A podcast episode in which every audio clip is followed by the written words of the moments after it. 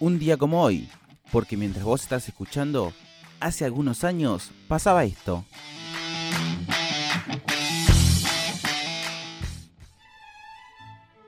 La mañana del 16 de octubre de 1793, María Antonieta fue condenada a morir bajo la guillotina, a la edad de 37 años.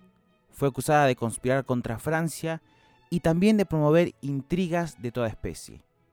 También se le acusó de satisfacer sus caprichos desmesurados, arruinando así las finanzas del país. María Antonieta era aficionada al teatro, a los grandes bailes, a los juegos de naipes y también a la moda. María Antonieta fue odiada por un pueblo acosado por el hambre. Aunque como sabemos en la historia, no todo es cierto.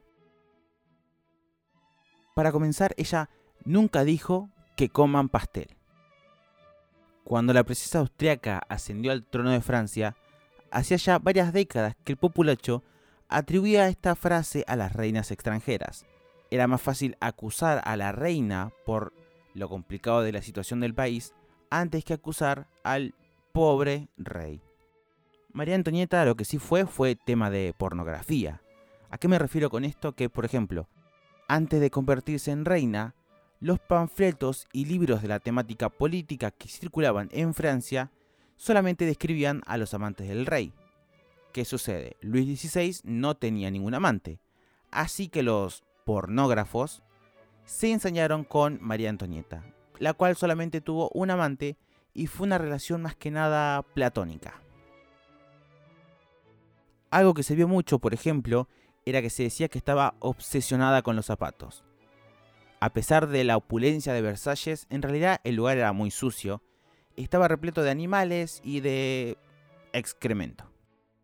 Que era más sencillo en vez de limpiar el calzado, la realeza prefería comprar calzado todo el tiempo.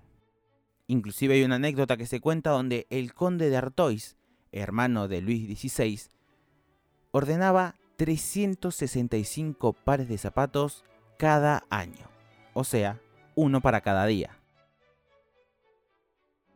Con respecto a la ropa, ella gustaba de vestir informalmente, no como se la pinta siempre con hermosos y grandes vestidos, sino que prefería algo más sencillo.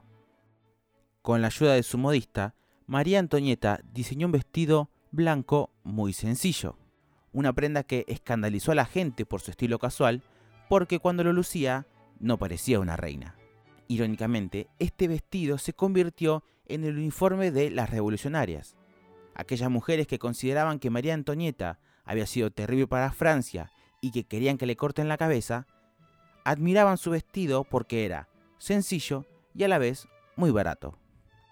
Otra mentira que se decía de ella era que sus gastos fueron la causa principal de la Revolución Francesa, aunque en realidad cuando Luis XVI y María Antonieta ascendieron al trono, el tesoro ya estaba vacío, Pese a ello, el rey decidió inclusive enviar tropas francesas a las colonias estadounidenses para la lucha contra Gran Bretaña.